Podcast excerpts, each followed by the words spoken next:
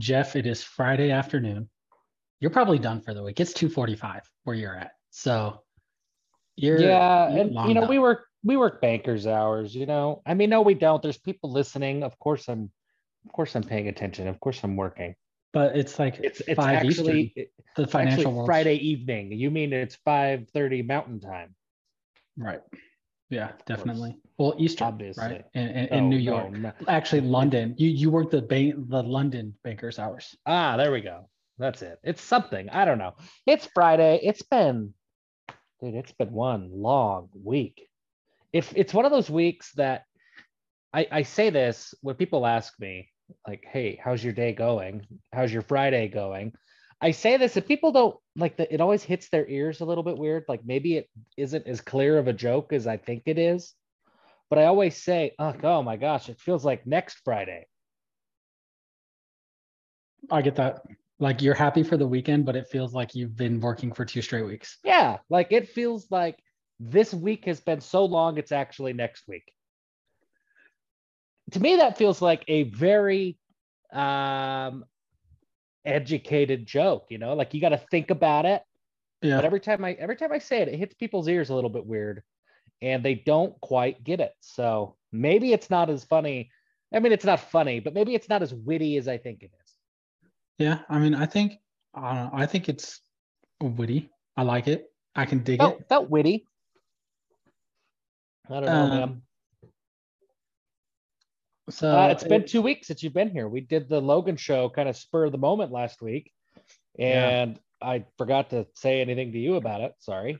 Well, it's fine. It was, I mean, we, yeah, the last week has been very long for me as well. I accidentally, yeah, I, I made a couple, uh, couple things, uh, trying to move things around and do some spring, a little bit of fall cleaning, I guess, not spring cleaning, Yeah. and uh, accidentally broke some things that have taken almost an entire week to fix. So that is never, Ooh, what'd you never a good thing.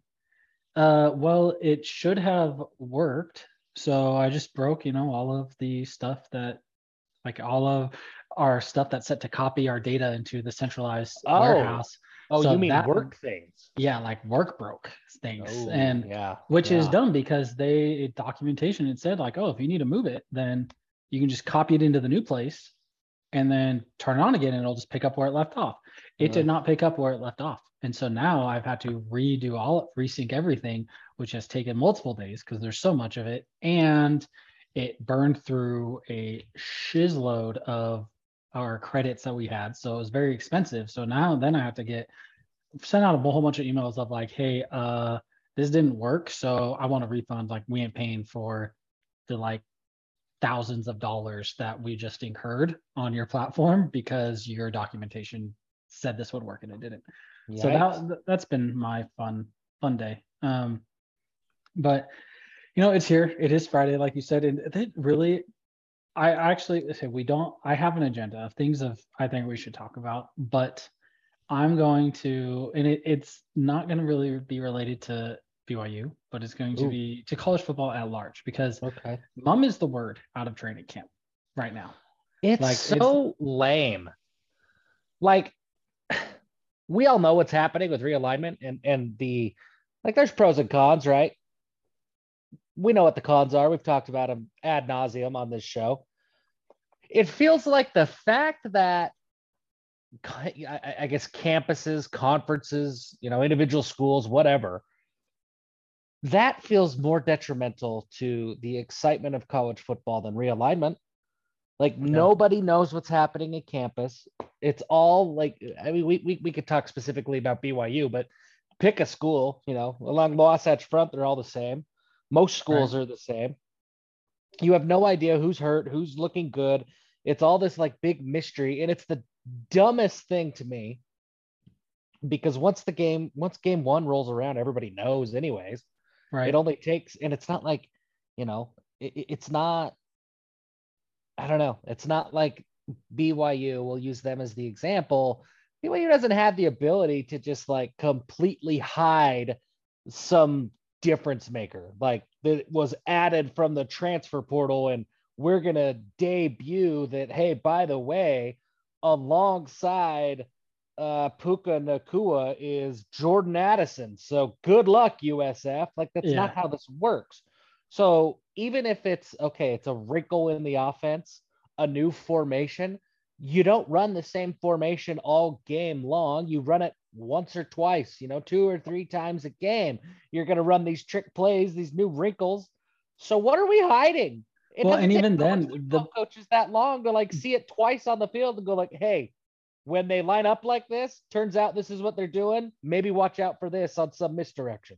Well, and that's what even too with A Rod's whole offense is there's not a the whole offense is built around misdirection. So there's not a ton of plays. Like relative to the number of looks that you have, there's very few number of plays, and everything is like, okay, well, do this, but have this person go in motion, like line up this way, move this person over. Like everything is built around motion or like you're doing the same thing out of 10 different formations because you don't the whole point of like of most modern offenses is like you're not like you don't confuse things by doing a ton of different things it's just you change the way you start even though you're doing the same thing. So that way the defense it's like well i don't know have i seen this before? Like you you're just clouding what you think you see right? It's not like it's like oh every time they line up in an I formation like this is what they're doing. They're running off tackle like because you may do run off tackle with the same blocking 12 different times but if it's you do it out of seven different formations and run the same exact blocking Yeah. it doesn't matter like it, you still have to consider different things and that's all offenses are so it's yeah i don't get it there are a few and on coaches defense, it's even worse. Like what what can BYU do to mask what they did last year, other than maybe send an extra guy on a blitz here and there? But like you're not going to show that like crazy. Like you don't have to like open up all of your practices, but just think about this, Garrett. Like this is what media has access to. Media has access twice a week for 20 minute viewing periods that are typically getting cut short, right? It's usually a 20 minute viewing period, but like they're slow to get going on it and they end it early. So it's like a 13, 14 minute viewing period. And then they get to have interviews with the guys that BYU has like handpicked of who you're going to go interview. We haven't met this like since I published this article last week, but BYU, and this is everywhere. We're singling out BYU because we're a BYU show, but like the Utah Jazz are doing this. Everybody's doing this. They are killing like the need. I'm not not the need, like we have a need as a society for local journalism. That's not what we're talking about. But they're killing the the work for beat writers, for journalists. I, I sat down to write an article last week, two weeks ago. I can't remember. I sat down ready to write some sort of a practice recap. And I haven't done very many practice recaps on 24 7 this year because there's nothing to write. By the time I started to write this article, BYU had already published all the quotes, they'd published the videos. Like there's nothing else that I could say. And it, it's, I don't know, it's really, really upsetting to see that this is the direction that things are going. And it feels counterintuitive to the actual product. Like, wouldn't you think that more exposure for your product is a good thing? That creates and generates, you know, more hype, more excitement for your product. It's it's almost as if, you know, you have a widget, right? We're selling whatever we're selling, but we only want to market specifically on AM radio if there's some blog that wants to pick up a do a feature on our product, our widget, no, no, no, no, no, no. We're not going to do that. If there are, uh, you know, billboard companies that reach out and are like, "Wow, we think your stuff's really cool. We want to give you free billboards to, to put your product all over the freeways up and down Utah." Uh, no, no, we're we're specifically an AM radio widget company. It's insanity. it is insanity and i just want to as a proud uh, season ticket holder for the arizona wildcats i want to point out that Jedd Fisch he does it the way it should be done. Yeah, he's so- open. so they what they are doing and i think this is totally reasonable. So the first two weeks of practice are open. Well i guess so the first week of practice 10 days was open. So practice so camp started for everyone on like wednesday august 3rd or whatever right? So every practice between wednesday august 3rd and then last sunday on the 14th was open to the public. So the and then last saturday they had a scrimmage that was also open to the public then you couldn't go to practice this week, but you could they well there was more media availability, but then on tomorrow night they're having at 6:30 p.m. kicking off a full-on mock game with like intros, like the whole ordeal of a like running through what a game day is like that is free and open to people. And then everything after that is locked down. Like the camp portion of camp, your install portion was open. Like the first few days where you're not really doing anything, but you're like not even in full pads, make that completely open to the public. The second week was a little less open. And then now, okay, after tomorrow, camp is going to close and you're going to move into game prep and start focusing on your season opener. And that is like that obviously, yeah, then you're getting into like, okay, well, we don't want to show during the game what we're actually going to do versus our week one opponent. Okay, that's fine. Like that makes sense. But come on, give us the first two weeks when you're just getting into the groove things. Yeah. Like give us something to scratch the itch. Yeah, it's it's I don't know, it's very weird for me. And it's very much a selfish fan problem. I understand why coaches do it the way they do it. I just think it's stupid. I mean, I don't even understand because like it didn't help Arizona last year, or it didn't, you know, it didn't, it did it really help anybody who played Arizona that their fans were open, that somebody snuck down in there in Tucson and took some film? Because really, after week one, it it's doesn't matter because it's no. already on film anyway. So that's it's why so I much, think if you are going to do it, winning games is execution, anyways, right? Yeah, like and, go and so play better. And so that's why I think like do the first two weeks open and then shut it down and say, okay, now we are treating it as if we're in season, whatever like we're doing team specific stuff for USF starting, you know, next Wednesday. So after that, it's going to get tightened down. But other than that, it's pretty open. Like I do not get why they don't do that. But it's that is my frustration too, because it, I truly don't think that it's going to, like, I just truly don't think it's going to make a tangible difference on the field. Yeah. Because even yeah. if you know what they're going to do, if there is a tendency that is like, oh, they can pick up like that is tangible enough for them to pick up on it, then that's your fault as a play caller, one. And that's not going to matter who you're playing against. And two, if you have like, if you're going to put talking about like, oh, I don't want to see any trick plays, just put those in on one of the days that you're not having people there. Like you're not having people there every single day. Just you only need how many days do you need to practice your three trick plays that you're going to put in the first half of the season? Mm-hmm. So I don't, I don't get it. It seems like it's a weird thing, especially when it's you could be honestly like you could be charging money, make money. You like, could be charging money. BYU, if they were open right now, they would be. I mean, let's just look locally, right? If BYU was open, they were allowing fans, they had open media access, they would be commanding the storylines. Like it would not. Nobody would be talking about Utah because you couldn't talk about Utah. There wouldn't be anything to talk about. BYU would dominate the media cycles for the next still two more weeks for the month of August. It would yep. be BYU, BYU, BYU, or conversely, Utah, Utah, Utah, right? And whoever, but nobody's doing it. And so instead, we're not talking about anything. It's really upsetting. I do have something to say. Say not about this. It's an ad. It's not an ad. We're not real ads, you know, like we don't have an ad shop. But this is kind of an ad. I don't have a read or anything. This is straight from my heart. Uh, but we are officially Gab affiliate marketers now. The officially of officials. Oh yeah, it's official, official. I have an account. I have a portal. Like we're we're we're legit. We're we're set up. Gab Wireless is awesome. If you don't know what Gab is, I, I would be very surprised. Uh, but if you don't, it's a cell phone for kids, smartwatches and cell phones for kids. Uh, I think we've all seen society, like we all know the benefits of, of having a phone, being able to get a hold of your kids. Uh, you know, schools are having to go on lockdowns and things like that, right? And, and you want to be able to get in touch with your kids. Uh, but the risks of giving a eight-year-old kid access to the internet are also very well known, right? There's a lot of risk there. Gab's figured it out. Gab is safely allowing kids access to smartphones, allowing parents to give their kids devices. I gave my kids uh, two smartwatches, not two. I gave two of my kids a smartwatch. This was just a couple of weeks ago. And, and, and the way that it works is we program who they can talk to. Like they can't add their own contacts. They can only talk to mom, dad, grandpa, and one friend. And and we we limit it that way. They can't go and just surf the internet, but they can talk, they could text. My kids are eight and six years old. Like they don't need a ton, right? And it's been nice because as they're at school or as they're at their friend's house wandering around the neighborhood like my kids like to do, I always know where they are. I can always get in touch with them. That's great.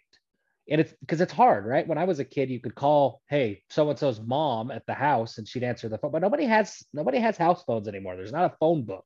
Right. You kind of have to be able to call your kids. So that's been nice. But the coolest part is I've been able to text back and forth with my eight year old and my six year old.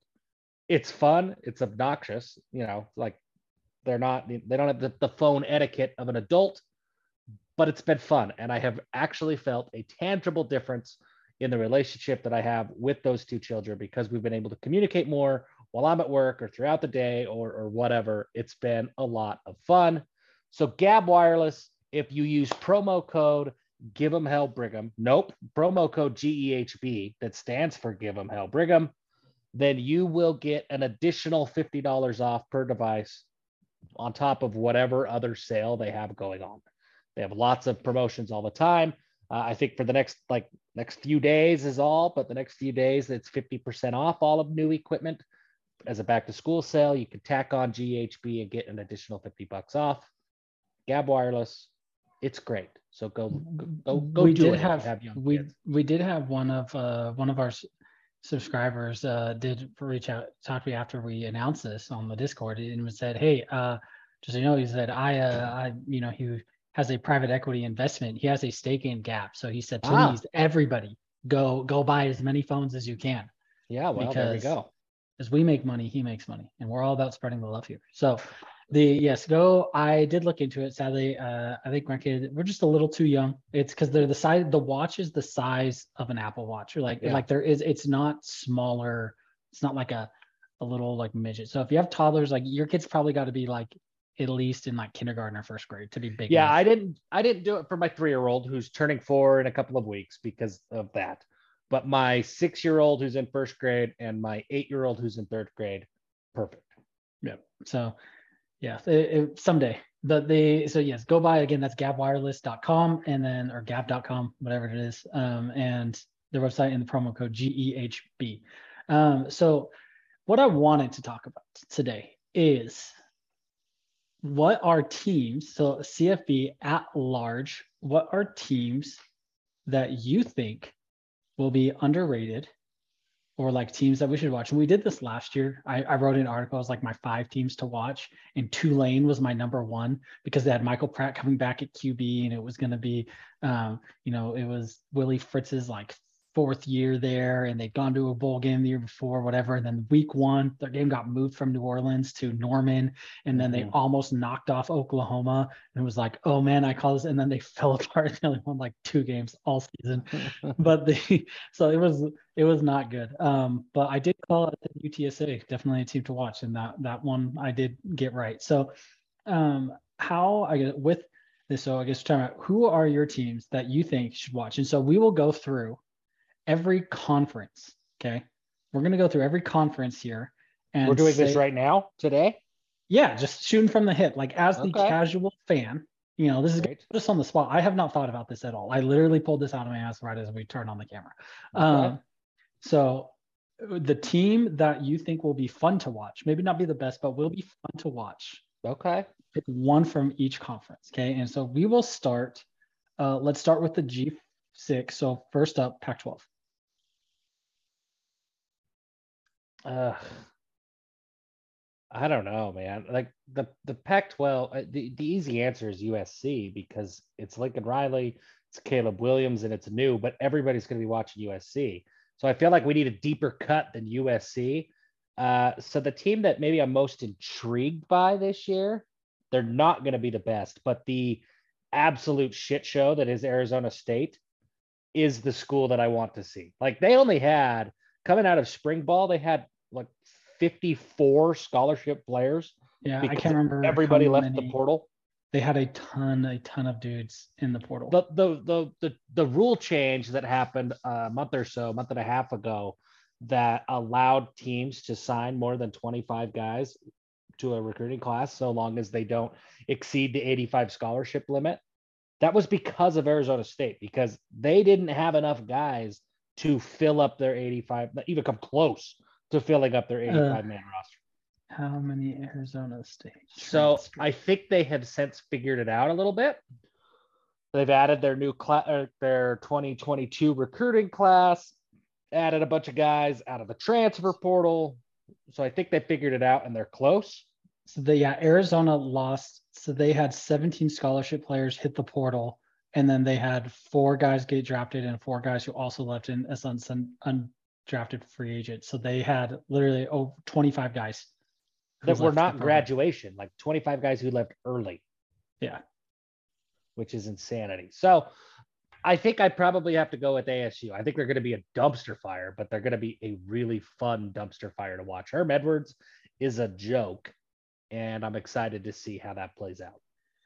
I think it feels similar about the.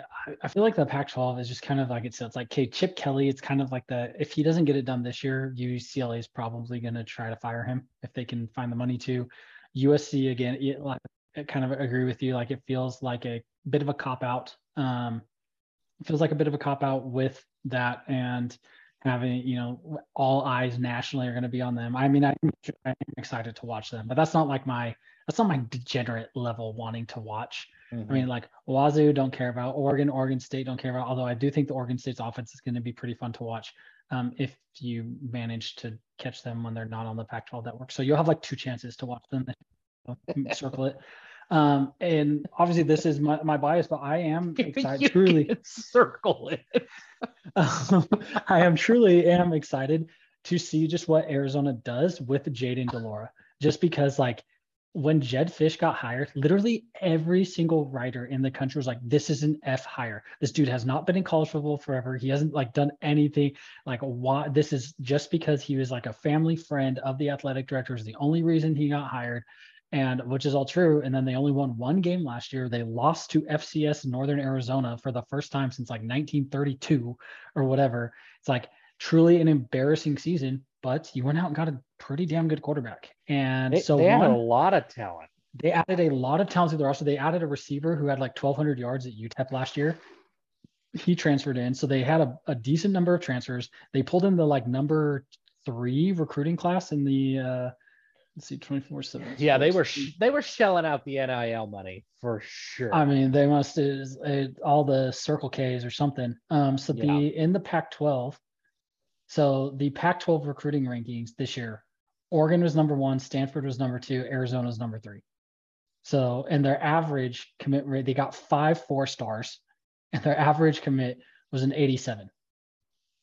So they they brought in a lot of talent. They had how many transfers did they? They had nine transfers that came in. Um, so, and all of them were four all of the transfers that they had were four star players in high school except for the receiver who transferred from UTEP was a two star kid, but he went to UTEP and had like 2,000 yard seasons and then he transferred.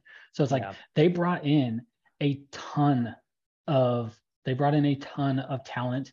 And I think Jayden de Laura is like obviously he's a good quarterback. He can do it. So it's I'm curious to see just what they can do. And honestly, it's like I want Jedd Fisch to succeed because it sucks when everyone's like this hire is a complete failure. You get an F for making this move. Like that's kind of that's the guy I'm rooting for. Um yeah, I so agree. okay, next G6 comes to the Mountain West. We'll work our way eastward. So who who do you have in the Mountain West? I, you, were very, you were very subtle with your G6, the way that you. I know. Well, that's out. why we started with the Pac-12. The yeah, that was that was excellent. My like, I didn't I, I, didn't even notice until right now. Our second I, G6. Just, our second G6. So I my in the Pac-12. Uh, as much as like my hometown team of the Fresno Bulldogs, I think the team I'm keeping an eye on is Colorado State. Um, just because it's very interesting that Norvell, Jay Norvell left Nevada to go to Colorado State, a lateral move within the same conference, and to see what they to see what he can do just because he built a good thing. So it's curious, almost like a Lincoln Riley situation where it's like, okay, I want to see how good of a coach you are. Like, can you turn this around in year one with what's there, just to like really prove yourself um, mm-hmm. as a coach? So that I I'm intrigued to watch, and then. I feel like Fresno will be fun to watch too, just because it's like it's Jeff Tedford with a good mm. quarterback. Just as yeah, always, Jake Haener's gonna be fun and so Tedford with Ted, Tedford with Jake Haener is going to be uh, is going to be entertaining to watch. Uh, for me, it's Utah State. Like, if I take out the hate that I have for the Aggies, which is very real, if I take that away, they're a pretty fun football team to watch. They don't play a lot of defense, they score a ton of points, and they've got a, a pretty good quarterback and a fun coach, an interesting offense. Utah State is probably a fun TV game. It's just it's Utah State. So for BYU fans, you can watch them and and and hate them while you watch. I need to see. So I um I actually took I put money down on the over for Utah State this season because it yeah, because like, it's low. It's like seven and a half or something. Yeah, it was um it was low and it yeah it was I think I got it six and a half. Let me see if I can find it. Yeah, because let me run down my list of over. So I took Arizona over two and a half, Baylor over seven and a half, Cincinnati over nine, uh, Houston over eight and a half, Tulane over six and a half, Charlotte four and a half, Utah State, yeah, over six and a half. Like, yeah, it, it feels like that feels like free money, right? Because they they open up the season with UConn, then they go to Alabama. So Alabama's a loss, but they've got UConn, they've got Weber, they've got UNLV in September. So those and then BYU. So they play Alabama and BYU, two ranked teams. But those other three games, those are three easy wins, right? So and then so they need to scratch four games out of the remainder. Yeah, so they've got to figure out four wins out of Air Force, Colorado State. Air Force is going to be solid. Colorado State, you just talked about it. Who knows with Norvell? Wyoming, bad. New Mexico, bad. Hawaii, bad. San Jose State, kind of bad. And then Boise State. I yeah. think they've got those wins there. As so. long as Bonner, I feel like if you bet on a regular season total and their starting quarterback gets hurt, you should just get a refund. Like I did too. It's I stupid. Because if Bonner goes down, like against Bama, he gets the living crap knocked out of him. Uh, in they actually have a pretty good quarterback though, because remember they did the weird tradesies that I can't remember what's his name. Bonner's backup transferred to Wyoming, and Wyoming starter transferred to Utah State. Oh, I didn't know that. Yeah, and he uh, was pretty okay, but he'll play behind Bonner. So yeah, I don't. Um, so I think that I I do like that, but yeah, I I really like that six and a half over. I just don't see. I think Anderson's a good coach, and I don't see how as long as with the returning quarterback you regress that much, even though you did lose a lot on defense. I think I do. Okay, in the Mid American Conference, this is really this is really stretching the. uh There's there's not anybody who jumps out as like they're going to be really good this year in the MAC. I think I just go with Toledo by default because they're usually fun and they have the best coach in the conference. They do have the best coach in the conference. Um, you do. I mean, you don't want to watch. Uh, you uh, you're not curious about how Jim McElwain is going to be in his third season at Central Michigan. No, no, I've never been curious about Jim he, McElwain. He looks like a cartoon squirrel. He's just yeah, he does. He he is a mascot. He's not a he, coach. He is the yeah. mascot of Central Michigan. Um, but he, he kind of looks like what I imagine a Chippewa like I know it's a Native American thing and so whatever, but like a Chippewa caricature mascot, Jim McElwain kind of fits that bill to me in my head. I don't know. Um, I, don't know I, I, would probably I would say um, either yeah either Toledo or Kent State. And Kent State's head coach is Sean Lewis. He's like one of the youngest head coaches in the country. Um, mm-hmm like I think he was like 31 or something when he got hired. Like yeah, he finished playing at Wisconsin in 2007. Um, but he is off of the um, oh, what is what's his name? He's off of like the Dino Babers tree. So he was at Bowling Green, went with him and was the head the OC at Syracuse and has been at Kent State since 2018. They went seven and seven last year, lost in the conference championship, and then um, lost so their bowl game. But it's he, they're going to put up a lot of points. Like he's got a good quarterback coming back, and um, but yeah, it's those two will have the most fun offenses to watch. So if you're going to tune in on a Tuesday night, it's either got to be Toledo or Kent State. Let's move to conference USA. This is a weird one. So it's conference USA. It just feels so bad. You talk about the pack dying, then it's like, look at this where you've got, you had three teams leave they announced that they were going to leave next year. And then in May, they said, just kidding, we're leaving in six weeks. We know you don't have enough money to sue us to make a stay. So after the conference had already released their season football schedule. Um, but I, my team to watch in Conference USA. Um, I am interested to see what UAB does just because Bill Clark retired. Um, he had a lot of health issues, and so he retired. They had to name an interim coach. And then really seeing if UTSA can keep it going and keep doing what they did last year. Obviously, they went 11 and one last year in the regular season. Can they keep it up um, and keep it rolling this year under Jeff Traylor? Oh, yeah, that conference sucks, man. Conference USA's got nobody left. Like I had to Google who's left, and I don't know.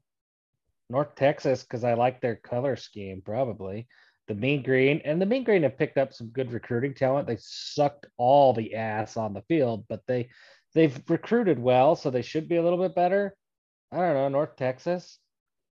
The Not, have you not seen a real sophisticated answer there. I mean, but- they have you seen their uh they always have like those mugs that they sell that are that just say Yeah. UNT on them, and so the handle Yeah. of the mug is a C. Um, uh, we're we're gonna have to put the explicit label on this show. yes, the so yeah, I think North Texas is interesting because that's another one, a very prime example of like if you're a coach, like taking your shot when you have a chance. Because Seth Littrell went from his name being in just about every P, major P5 job. He supposedly turned down a few offers because, like, for mid-level P5s, because he's like, I want to do one or two more years, so then I can go to the top and like I'm gonna prove. And then now they've had multiple since Mason Fine left. They've had multiple losing seasons, and he is on the brink of getting fired from North Texas. So Yeah, wild rough times. situation. Uh, the Sun Belt. Hold on, let me let me Google who's in the Sun Belt this year. Sun The- Belt. I mean, you just gotta remember, same as last year. Then they added uh, they added four teams. So Old Dominion, Southern Miss, Marshall, and James Madison. I think, yeah, that's who I was kind of looking at. There is James Madison. Not, uh, uh, well, I'm curious of two things. When I look at what I see in, I'm curious of three things. I'm curious to see if Coastal Carolina just falls off the face of the earth. I don't they still, get it. They still I don't Grayson, get it. They still have Grayson McCall. So until he graduates, they're gonna be. I don't get it with Grayson McCall. Like, is he that good? Because I don't get it. But whatever.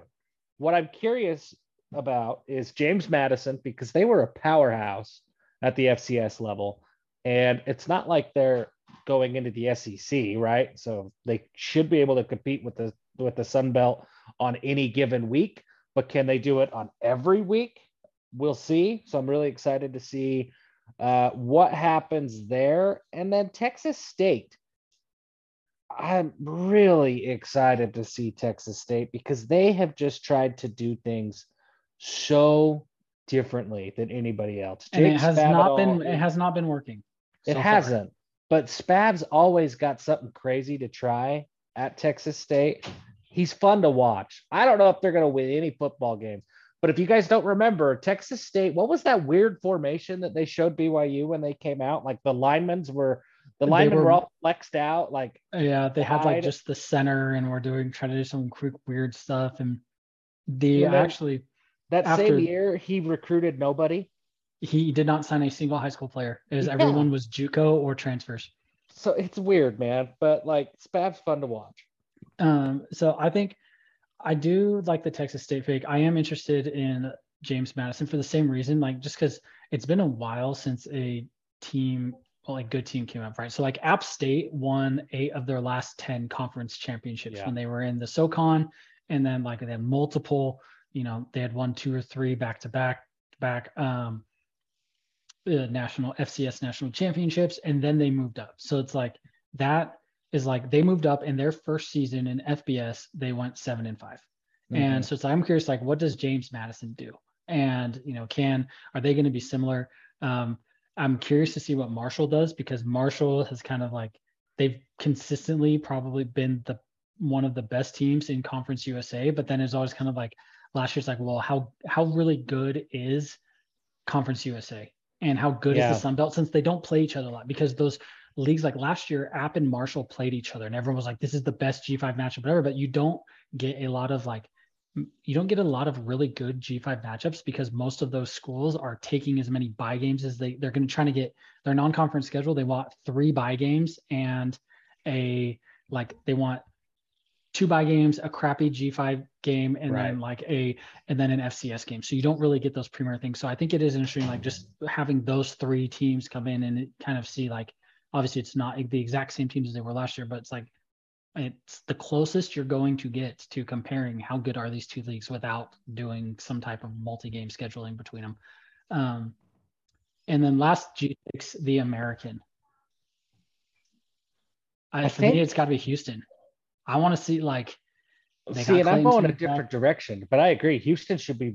Houston has the potential to be what UCF was a few years ago what Cincinnati, maybe not quite what they were last year, but what last year, the year before. What they went 11 and one in the regular season. They blew a lead against Texas Tech in week one and then rattled off 11 straight until they lost in the conference championship yeah. game. And they returned most of their team. So yeah. they're going to be damn good. I think they're probably going to be the G5 New Year Six representative, unless yeah, unless something goes goes wrong, right? Uh, for me, it's USF because their story is interesting going into the year. And maybe it's because I've been paying attention to their story, given that it's BYU's opening opponent. Uh, but I'm excited to see what they do. They they took a risk in adding uh, Gerry Bohanon and kicking Timmy McClain to the curb. It's probably the right move right now, but Timmy McClain might have been better than Bohanon if he was able to start for a full year and maybe come November, you'd rather have McClain than Bohanon. Or if well, Bohanon get, go, gets hurt, then what happens, right? So I'm, I'm kind of ex- anxious to see USF. They've returned a ton of production. I, BYU's number one in returning production by most metrics. USF's right there at number two or number three by just about every metric. I mean, they yeah. return a ton. They didn't win a lot of games, but they return a ton of production. It reminds me a little bit of BYU in 2017 going into BYU 2018. It's different because Bohanon is a transfer portal guy and Zach Wilson was a, a high school guy. But beyond that, there's a lot of similarities in that BYU had a really crappy 2017. They brought back a ton of, re- of production and they added a new quarterback into the mix, took a risk by benching Mangum and putting in Zach, and it panned out. Now BYU still wasn't great in 2018. What were they finished what seven and six that year? Uh, so it wasn't like it was some phenomenal football season, but you could see the pieces coming together. And that, that BYU team was dangerous when they put it all together. They just weren't very consistent. I see a lot of those same similarities with USF, and I think they'll be fun to follow throughout the year. I think so too. I also I am interested to see Tulane and what they do because I feel like Willie Fritz. I mean, he was successful everywhere he went, and it's like I want to see if he can put it together. I mean, he's in year three with the same starting quarterback. So it's like mm-hmm. if there's mm-hmm. no development there, then I think even though it's also I don't know, the uh if you listen, if you're a split zone duo listener, they if you like pay on their through their Patreon, um, on their private thing, they've started doing a series that they called like I think they call it dead letters, and they've like the first two ones, it's like one was on Tulane and the other was on Nebraska. And it's just like the history of these programs that used to be good and now they are not, and what happened and where it changed. And so Tulane is a very interesting program that it's like, it's very interesting. It's like, are you going to be fine with just being like a seven and five? You're happy with that, or are they gonna, if they are seven and five again, is Willie Fritz gonna get canned and they start to reach for a bit more, and kind of flirting with that, like, oh man, well you went seven and five in Tulane and that wasn't good enough, and then then you fired the guy, so why would I want to walk into that situation, type of thing. Um, yep. I, I think I like the US Houston and U, USF. I like both of those picks. Um, okay, now into the G4. So we will start. Let's start with the Big Ten, given their news yesterday. Yeah, big news yesterday. Billions and billions. I wrote a little bit about that today in our newsletter. Um, you've been working hard. I don't know if you had a chance to read it, but it seemed like I something you, you would write, not I would write. So well, and my on Wednesday, mine seemed like something you would write and not what true. I would write. So we, we have just... had some role reversal this week, so kind of interesting. Uh, the Big Ten, you guys know this about me. I'm a closet Ohio State fan, and I'm excited to see Ohio State rebound. I love Ohio State. I really like Ohio State. I think I'm ready to say it. I'm ready to publicly say it out loud. Ohio State is my second favorite college football team. Okay. I mean, I will I will love you and support you in that endeavor. And it's Thank not your you. first, so it's fine. Like you can root for if you want to pick your backup team and have it be a blue blood, so that way you actually have someone who wins and doesn't let you down all the time. More power to Yeah. you. Yep. And because of that, I hate everybody else in the Big Ten. No, I mean you have to.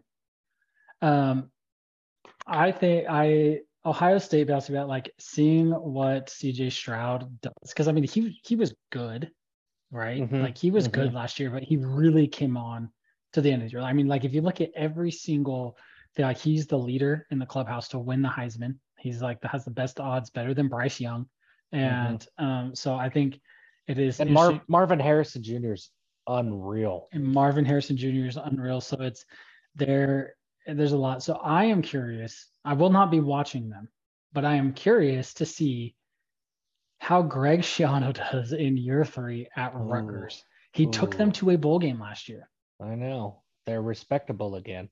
They they may win like seven games this year, which would be an absolute miracle for them.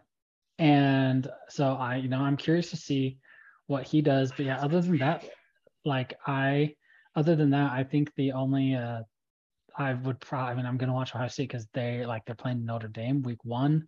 They're going to Yeah. steamroll everybody on their way to the national championship. Like Ryan Day's offense is really fun to watch. Like I don't, I don't care. The Har- Harbaugh shtick, I'm over it. I don't care about Michigan. Yep, I'm there. I'm with Mel you. Tucker, Mel Tucker's Michigan State after getting that big old extension. Meh. Yeah, like- I don't care. I'm tired of rowing the boat. Rowing the boat Uh, is awful. listen- Minnesota can die. Wisconsin's the same. Like you, you already know what Wisconsin's going to do. They're going to be in the top 20. Then they're going to lose to like Iowa and Ohio State. Same with Penn State and James Franklin. That's what they're going to do. And there's something about watching Ohio State too. Games that are televised at the horseshoe look really good on TV. I don't know what it is, but the the TV experience of Ohio State games at Columbus, it's different. It looks different. Watch, you could see it on highlights. Go look at YouTube and just watch Ohio State highlights, and they'll flash from obviously their home games to their road games. There's something about those games there. I don't know if it's because Ohio's just like always cloudy and so you get like the grass just pops and everything else is kind of a dull background. I don't know if it's like the way that cameras are positioned. I don't know what it is, but there's something about a home game at horse at the horseshoe in Columbus that looks really good on TV and it makes the game day experience fun. Yeah. Um the I I've never been to a game there, but I mean I did go when they lost like 38 to 0 or whatever to Clemson in the semi at the Fiesta Bowl. and Oh, like yeah. seeing their band, like the script Ohio with the dude stepping out on there, like Oh, it's just- it's cool. It is everything that makes college football wonderful. Yeah. So I, I, I- yeah, I can't blame you there. And but it's like Illinois, Indiana, Northwestern, The Purdue. Big Ten just has so many teams that are just so boring. It's just it- it's weird because it's like they have they kill it in the TV ratings and it's everything. I mean, it's really just they have those big brands at the top and then everybody else, but they are they more than well, and them in the SEC are like so wrapped up into the like the identity of their conference that it's like Yeah, it's weird. it- it's like all of the Ohio State fans will tune into the random Northwestern Purdue game because it's part of their league. And it's like, so they just have so many big brands at the top that it's like they add to everything at the bottom. And yeah, I don't, I don't really, uh, I don't, yeah, other than Ohio State, I just don't care. Um, well, next we'll go to, let's go to the ACC.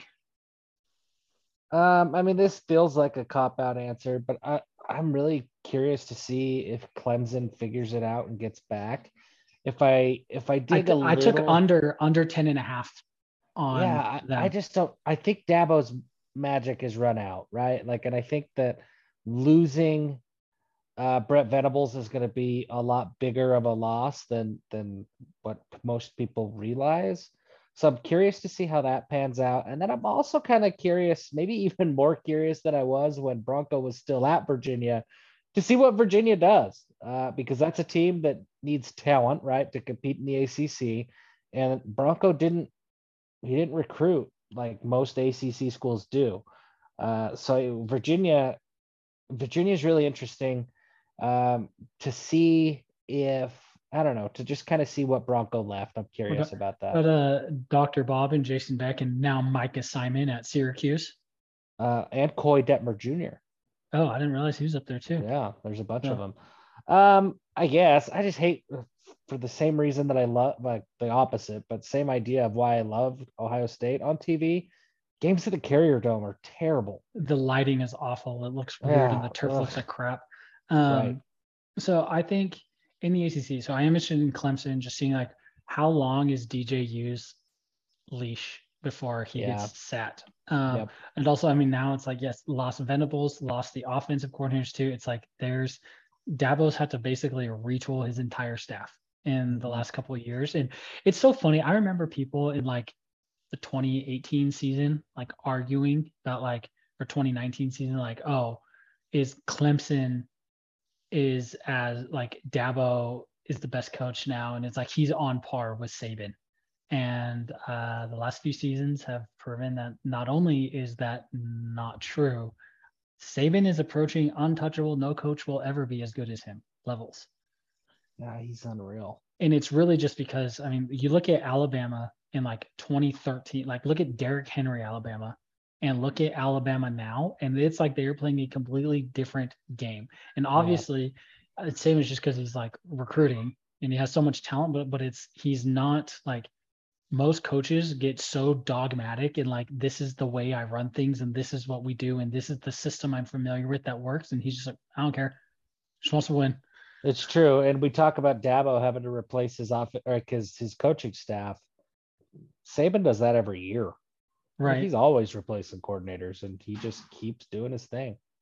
Um, yeah, so it's because he last year, well, speaking of Virginia, right? It's they Virginia hired uh, Tony Scott, who was Clemson's offensive coordinator, or Tony Elliott, who was Clemson's offensive coordinator, um, and then was it Jeff Scott, I believe, was the head coach at Mhm. USF, and he was also he was Clemson's offensive coordinator, like the co-coordinator with him, and then he left. So it, it will be interesting to see um, what happens because that's he's got new coordinators both sides of the ball now, and I believe he just promoted from within.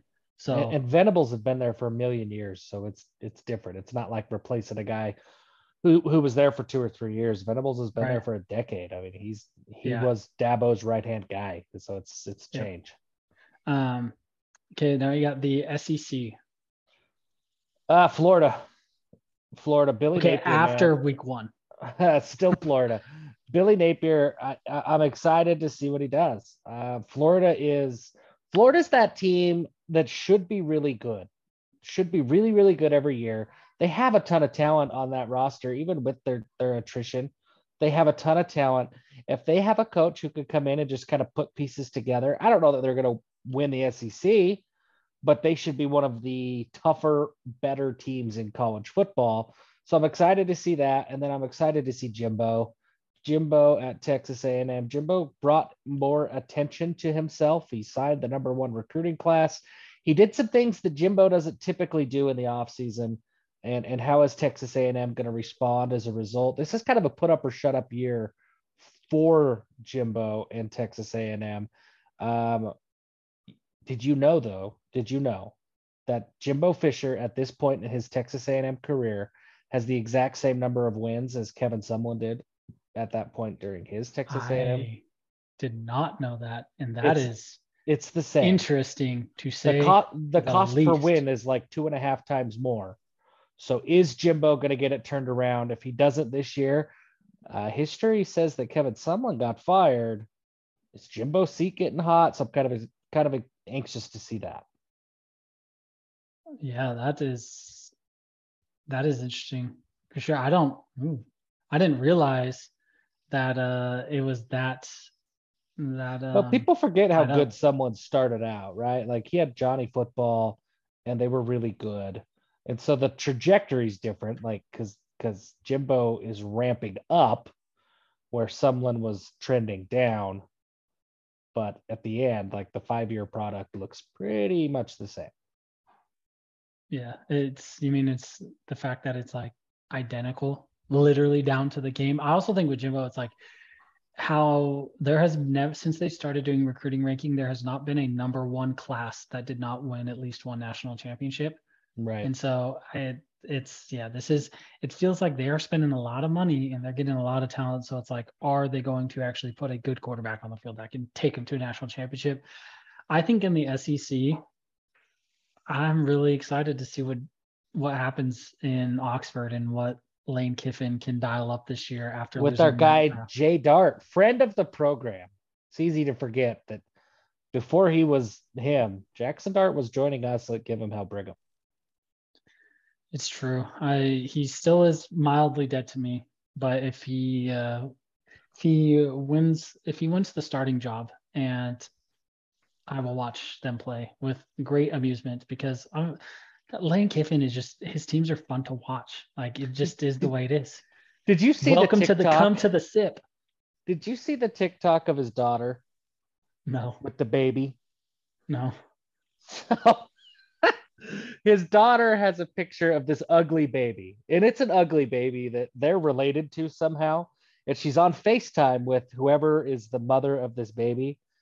And she walks into Lane's office and is like, Dad, look at look at so and so's baby. And Lane looks at it and his face gets like scrunched up and is like, What is that? And then she has to like hurry and like whisper, That's so and so's baby. And then Lane's like, "Oh, it's so cute."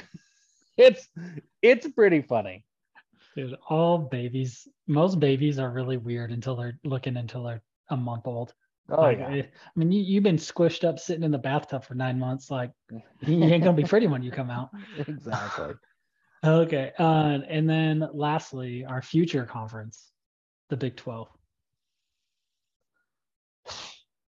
Texas named. Quinn Ewers the starting quarterback. Say, I honestly, I just do not get the Quinn Ewers hype.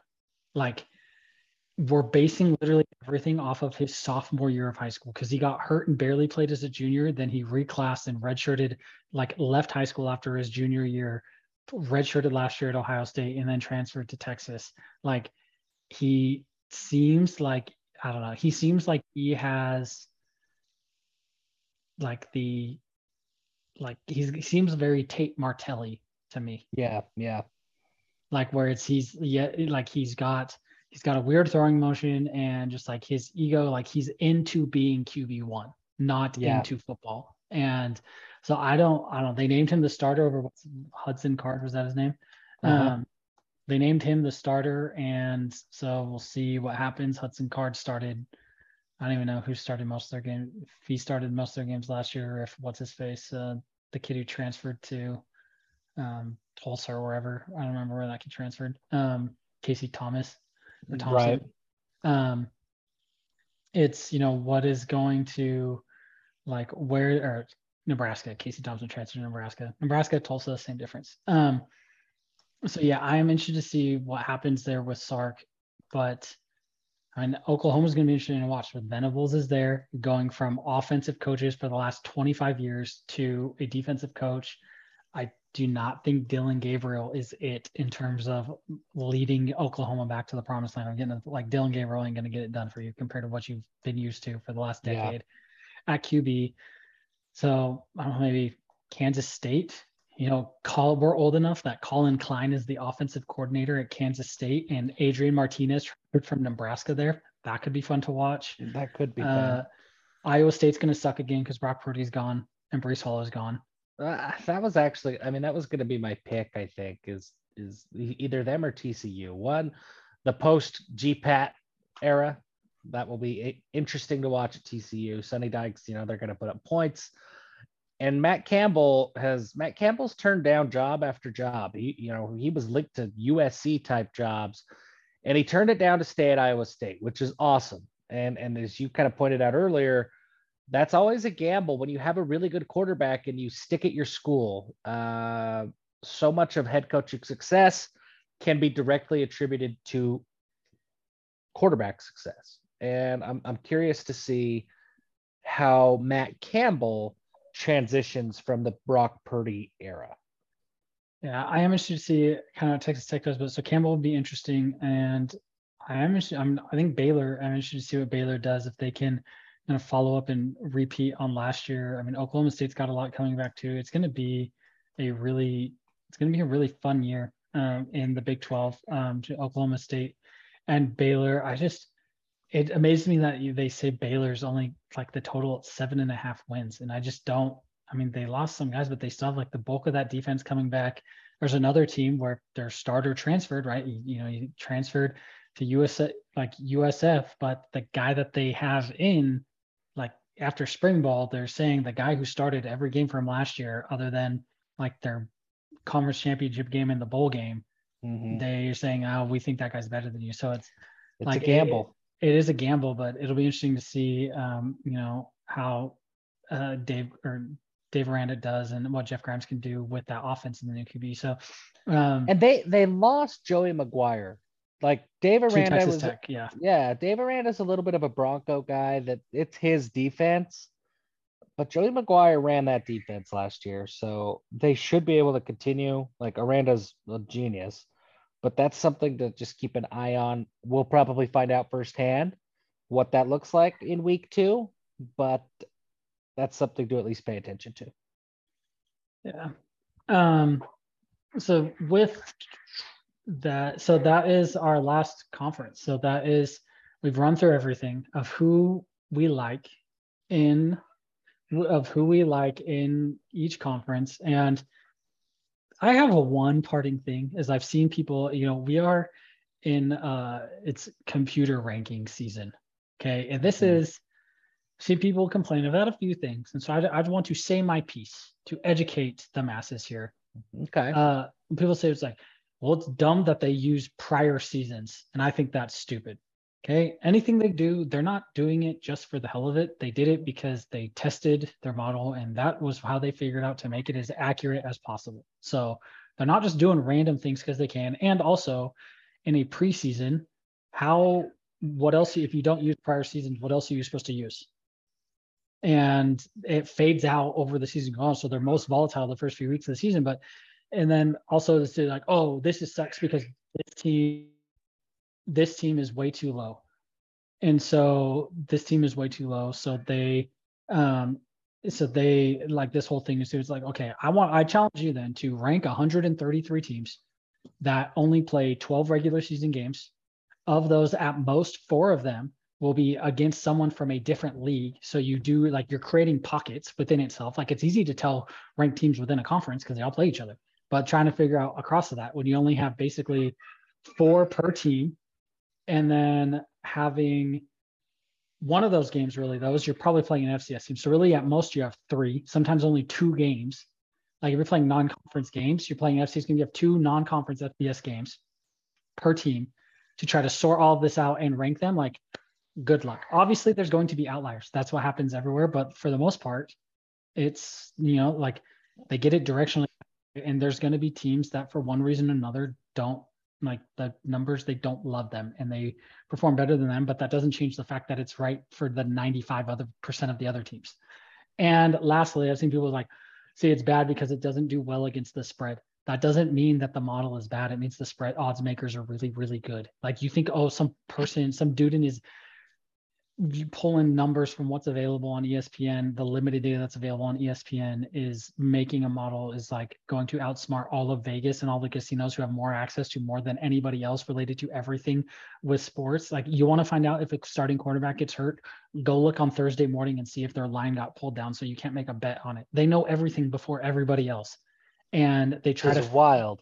They they're trying to stick a number that will be 50-50. So when something is like, oh, it only does it's like only got 57% against the spread. Well, one, if you hit 57% against the spread consistently, you're pulling good money compared to your stock portfolio in terms of return. Two, that means the spread makers are doing a really, really good job. And you can look at the prediction tracker. And when you look at that, it's like that's looking at every game. Anyone who has a model is not like you don't bet every game. You're only going to bet the games where you have a significant difference one way or the other from what the spread is. And so if you tone down, so it's like half of those when it's like if you're dead on and you agree with the spread, it's like, oh, well, I said Baylor was going to be a one point favorite and the spread is Baylor's a one point dog. Like you're not going to drop a bunch of money on like a one point difference between what you think is going to happen in the spread. That's too risky. So Right. it's having like picks and comparing a global, like everything versus spread is dumb. Complaining about using prior seasons is dumb. Complaining about, well, this is stupid and it shows their bias because BYU is ranked number 40 in this is dumb. Like it's all dumb. So just go, don't be that person. Don't be the person in Bill Connelly's mentions every Sunday morning when he releases the new S&P Plus that is out there like saying like, what you have Penn State at number seven, this thing is trash. Don't be that guy or gal. We have some female listeners too. We see you. Um, well, we don't, but you know what I mean. Well done. So I that is mean, my what- spiel. I don't. that is I my want- I am down from my ramiumptum. I don't want to say anything to take you away from the momentum of this soapbox. Amen. So the that is my spiel. Uh I don't know if you have anything else. Do you have anything else you would like to share with the world? Uh, the only thing, man, high school football uh, Back. debuted last week. The KSL Red Zone show, which was a lot of fun. It's my sultry voice live on the radio. And this week we're doing it, it will be simulcast. It will be streamed as well. So you can look at my beautiful face. I'm freshly bald. It will be great. High school football in the state of Utah. Me and Dusty Lister, who we're going to bring onto the show here soon. Uh, Dusty and I are going to go through every game, highlights as they hap- happen, NFL Red Zone channel style, right? It's a lot of fun. Uh, high school football is awesome. Some of what we've lost in college football of that amateurism and playing football for the love of football is It's being rekindled at the high school level. Yeah. It- I mean, so find your high school teams, folks. And if you can't, tune in. You can KSLSports.com. You can stream it. You can listen online at whatever 1280thezone.com or listen to us live if you're here locally on 1280 or 97.5. That's my spiel. So who which game tonight are you which game tonight are you uh are Yeah. you So hitting the most or what do you what do you think is the one that There- people need the- to tune in? there are two, and, and the answers are like are for different reasons. The the most entertaining game locally is going to be Corner Canyon at Bishop Gorman. I mean, Bishop is a they're a powerhouse, right? Gorman is the school in the West, like outside of California. Uh, but Corner has has tried to make themselves that school too. Uh, obviously, Isaac Wilson, he looked unbelievable in his first start. Uh, Dusty and I talked about it last week. Isaac Wilson is different than Zach Wilson was, than any quarterback, maybe ever in the state of Utah. That a lot of Utah's great quarterbacks, you know, dating all the way back to like Jim McMahon, they emerged in their senior year and then became great at college. Isaac Wilson is maybe the most hyped quarterback in the state of Utah ever going into his junior year of high school and how he handles those expectations. Uh, that's going to be really fun to watch. This is going to be his toughest test of the year. Uh, and then obviously you could check out Owen Borg as well, who looked really great last year, uh, or last week and last year.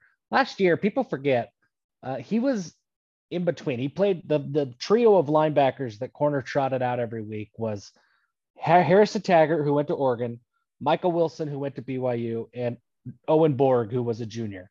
And Owen Borg led the team in interceptions and in tackles. Like he outplayed Taggart and Wilson both. This kid's for real. He's committed to BYU, so you get to watch him too. Uh, but for BYU fans specifically, Skyline and Springville play, and there's a ton of BYU ties to that game. Obviously, Ryder Burton, quarterback at Springville, committed to BYU. Dallin Johnson is maybe the best lineman that we're not really talking about. He's a 2024 guy at Springville. And then Miles Hall, all that Miles Hall did last week at Skyline was have 10 tackles, an interception, and three touchdown catches for more than 100 yards. So if you Mm. want to go see a legit athlete, that's your guy.